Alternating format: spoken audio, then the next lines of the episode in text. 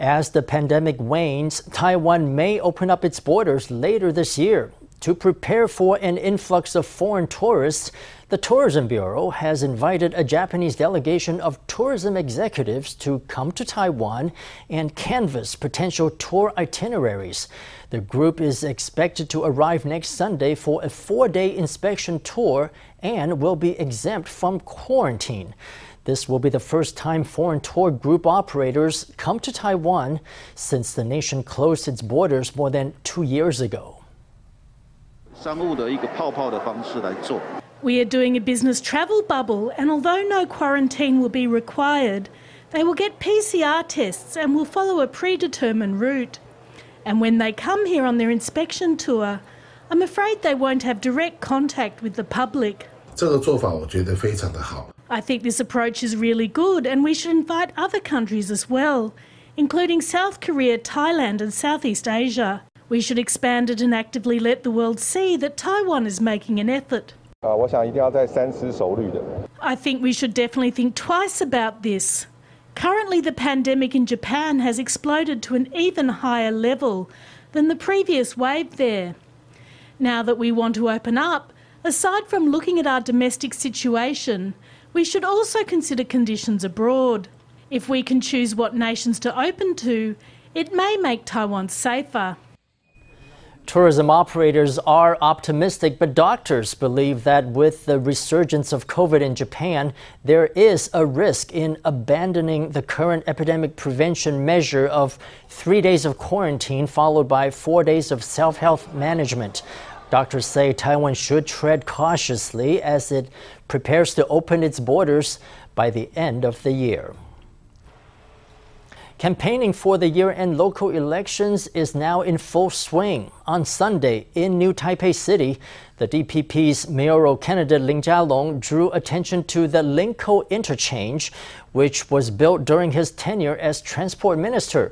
Lin noted that New Taipei needs a mayor who understands transport rather than a police mayor a reference to his rival, incumbent Mayor Hou You-yi, who is a former police chief. Ho responded that all professions deserved respect. The DPP's mayoral candidate for New Taipei City, Lin Jia-lung, on Sunday visited Julian Mountain Buddhist Temple in Linkou. He was not only there to drum up support with local residents, he also had another mission in mind. I've come here to thank Guan Yin for fulfilling my wish because while dealing with the construction of the Linkou Junction, I came here to pray for Guan Yin's blessings. I was then able to smoothly come up with a plan and acquire the land and money, all of which came from subsidies from the Transport Ministry. But we're not here to take credit for ourselves. If you're talking about Wugu District, the government's ability to transform a mountain of garbage also deserves credit. Lin took the initiative to affirm the achievements of his KMT rival, New Taipei City Mayor Ho You-yi, who resolved Wugu's garbage problems. However, a day earlier, a local KMT councillor had knelt down to thank Ho for helping to renovate and revamp an old building in Xinpu Elementary School. Lin made a point of reminding Ho not to take all the glory for himself. This is serving citizens. Don't take all the glory for yourself. Don't give some counselors the impression that this is a favor bestowed by one particular person. This involved taxpayers' money. It was something that needed to be done. As for Ho, on Sunday morning he went to the Sanxia district branch of Xintian Temple in his city to pray for blessings. There he responded to remarks Lin had made a day earlier that New Taipei City needed a transport mayor and not a police mayor. People in different types of occupations should respect each other. We must be steadfast, work hard to do things properly. This is what's most important. In response, Lin shot back that he did not intend to show the police any disrespect. All he wanted to say, he claimed, is that the citizens of New Taipei City need a mayor that understands transport. He then went on to show support for the police, saying that New Taipei City's most serious problem was that the police are overworked. Previously, when he worked in the central government, He considered training up more police, but this was blocked by New Taipei City owing to limited financial resources. So the city's police force could not be expanded. Lin vowed to fight for overworked cops if elected.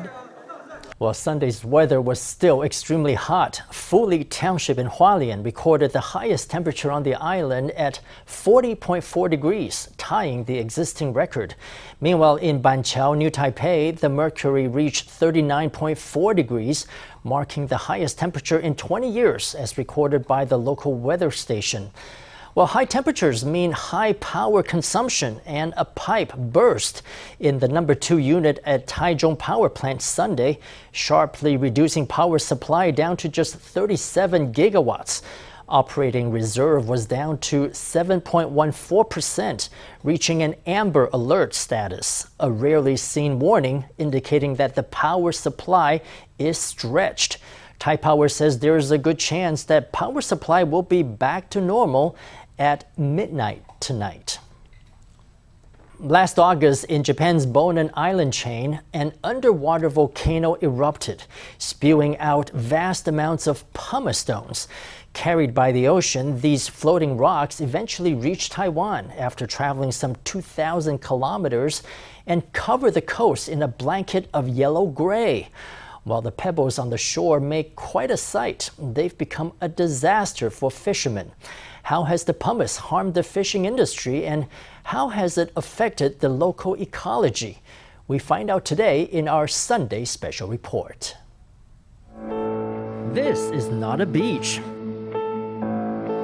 And this is not a fishing boat run aground. It's a rare geological event, a natural disaster, and a valuable lesson imparted by the depths of the sea.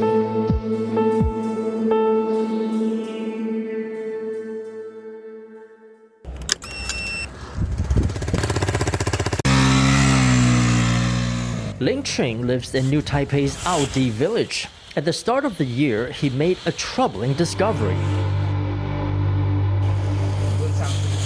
This beach looks ordinary enough, but it's the source of Lin's worries. Previously, this terrain was a reef. Here you'll mainly find shellfish, sea snails, and the like, and hermit crabs. Today, we see few creatures besides the odd shellfish here and there. Where a reef had once stood, there is now a beach covered in a thick layer of pebbles. A closer look reveals fine pores on the surface of each pebble. These pebbles are actually volcanic pumice stones. Lin, who loves the ocean and its wildlife, fears that the stones are disturbing the local ecosystem. It's likely this hole was used by crabs to enter and exit the rock. There are probably many holes and cracks in this rock that have been plugged by the pumice stones, and now the crabs can't get out. This scene is not exclusive to New Taipei's Aodi village, but can be seen all along the coast of Taiwan proper. Where did the pumice come from, and what impact has it brought?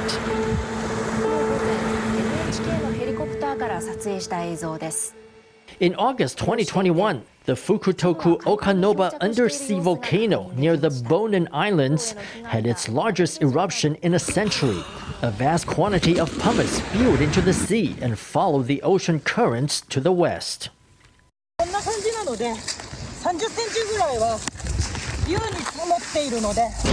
The Bonin Islands are located in the southeast of Japan.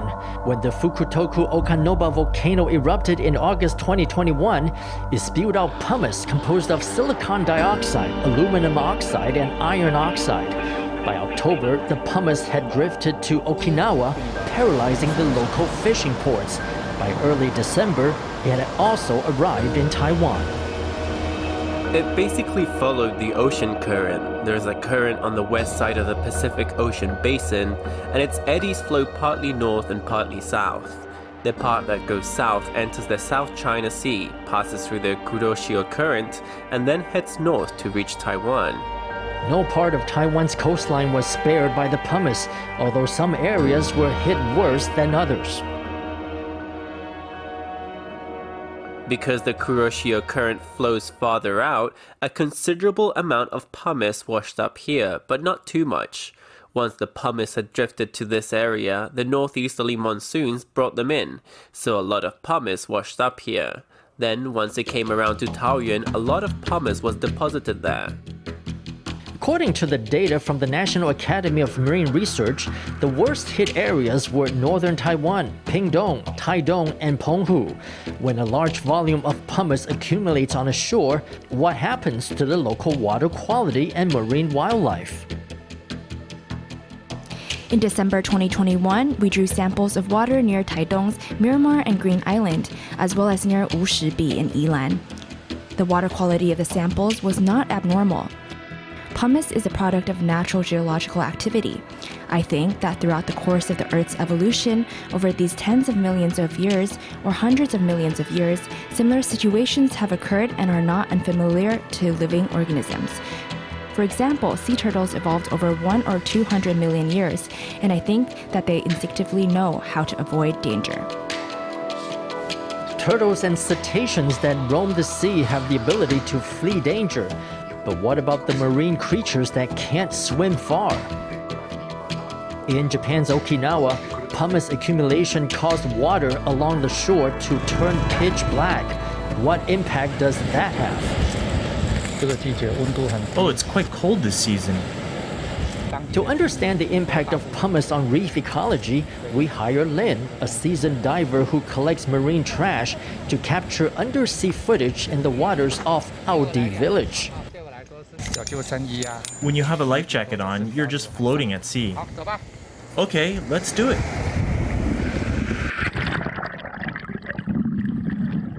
As soon as he jumps in, pumice stones, large and small, start to fly his way. We thought that all the stones were on the surface of the ocean, but a good amount of them are underwater. Off the coast of Aodi village, there isn't enough pumice to block sunlight from reaching the ocean floor. But there is a much thicker layer just some 10 kilometers away in the Nanya area. Because corals and many microorganisms rely on photosynthesis for food production, the absence of light can wipe out the bottom of the food chain. That would have a massive impact. Small fish eat the microorganisms, medium fish eat the small fish, and big fish eat the medium fish.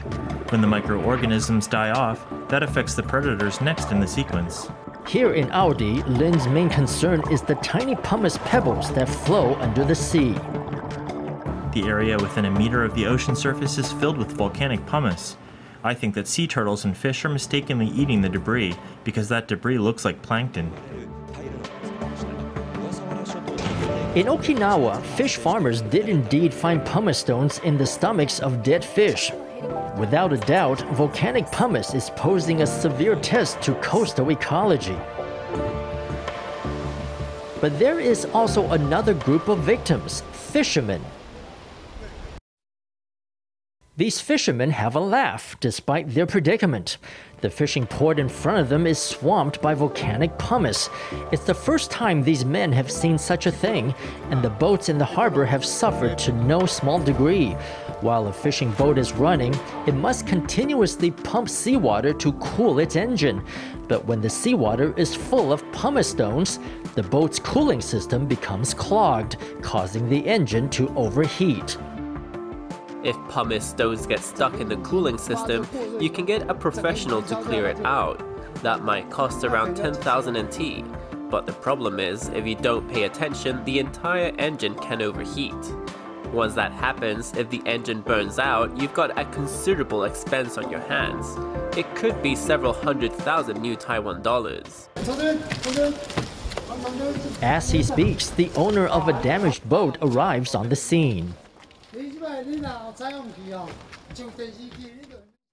Recently, Yan Zhusheng's boat broke down when its cooling system sucked up too much pumice. Besides having to pay for repairs, he was unable to fish for a whole week, which meant he had no income. To prevent another accident, he made his own three stage pumice filter. Seawater is filtered once before entering the cabin and filtered again as it enters the cooling system. Before it enters the engine, the water is filtered a third time. On top of that, pumice is fished out from the water tank with the help of a net. Yen spends his day catching fish and fishing pumice, rushing from one task to the other.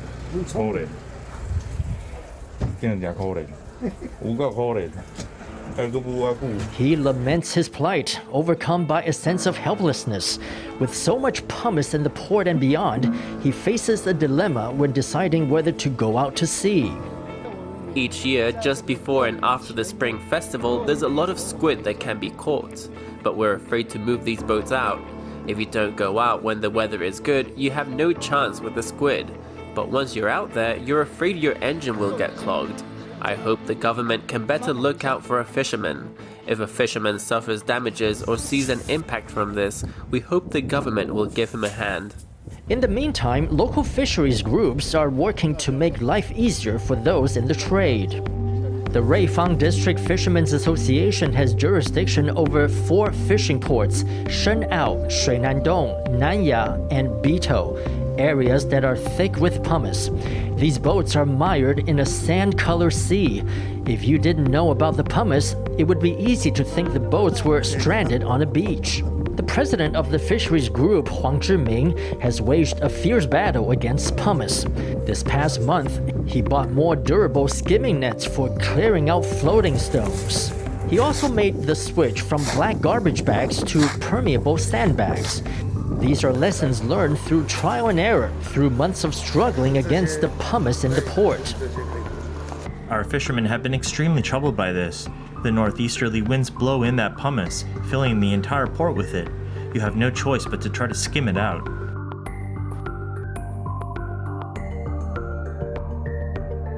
If they don't skim the port with nets, the fishing boats can't venture out to sea. But manual labor can only go so far. Huang says that machines would be able to clear out pumice more efficiently.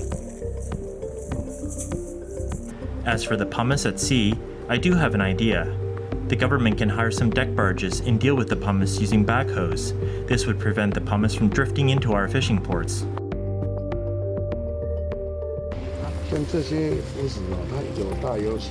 After being fished out from the sea, the pumice stones sit in bags stacked high beside the port. One big question is where to send them. We have a tremendous amount of pumice stones. We've got more than 10,000 bags at this point, and they have nowhere to go. An even bigger question is whether this vast amount of waste can be converted into something valuable.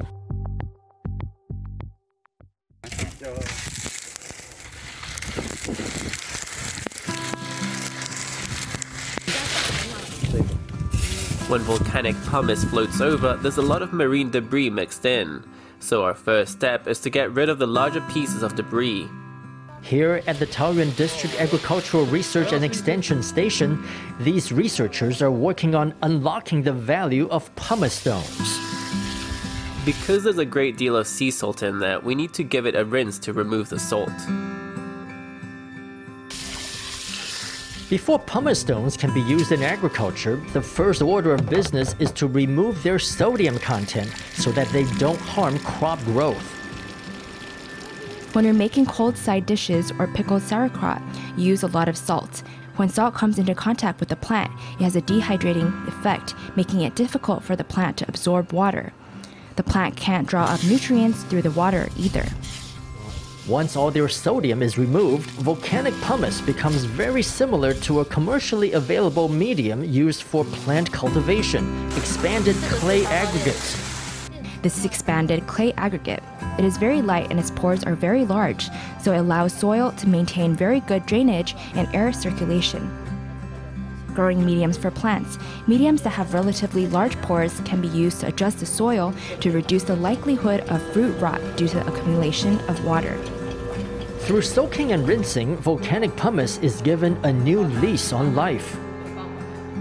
The salinity of untreated pumice is around 2.0. Pumice that's treated, as you can see, has a fairly low level of salinity. This is now about 0.15. Experiments show that treated pumice meets agricultural regulations on salinity content and that it can be used successfully as a growing medium. Researchers say that pumice stones are better suited for use in potted plants and should not be scattered in fields, as they can wash away in rain and cause problems. When the sun goes down, these little crabs come out. What we can gather from their presence is perhaps the impact of the pumice has been very great, or perhaps it's been very small. But at any rate, these crabs are among the few survivors we see. Arising from the depths of the ocean floor, volcanic pumice reminds us of the beauty and fragility of the natural world. If this natural occurrence is already bringing harm, we human beings should not make that harm even worse. I hope that through this volcanic pumice, we can deepen our understanding of the natural world and become better at cherishing it to ensure its continued survival.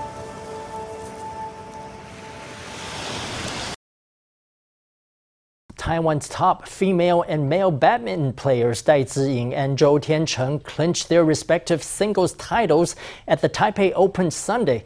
It was the fourth time for both of them to win this championship and the first time for Taiwan to hold the event after a two year hiatus caused by the pandemic. Dai faced off against Japan's Saina Kawakami in the women's singles final. While Dai took an early lead in both games, Kawakami was never far behind her. Dai prevailed, winning 21 17 and 21 16 in straight sets. In the men's singles final, Zhou faced off against Japanese player Kodai Naraoka. Naraoka won the first game 21 14, but Zhou made a comeback to win the next two games 21 10 and 21 6. Taiwan's Olympic gold medalists Li Yang and Wang Qilin failed to win the men's doubles and were defeated by Malaysians Tee Kai Wun and Man Wei Chong 1 2.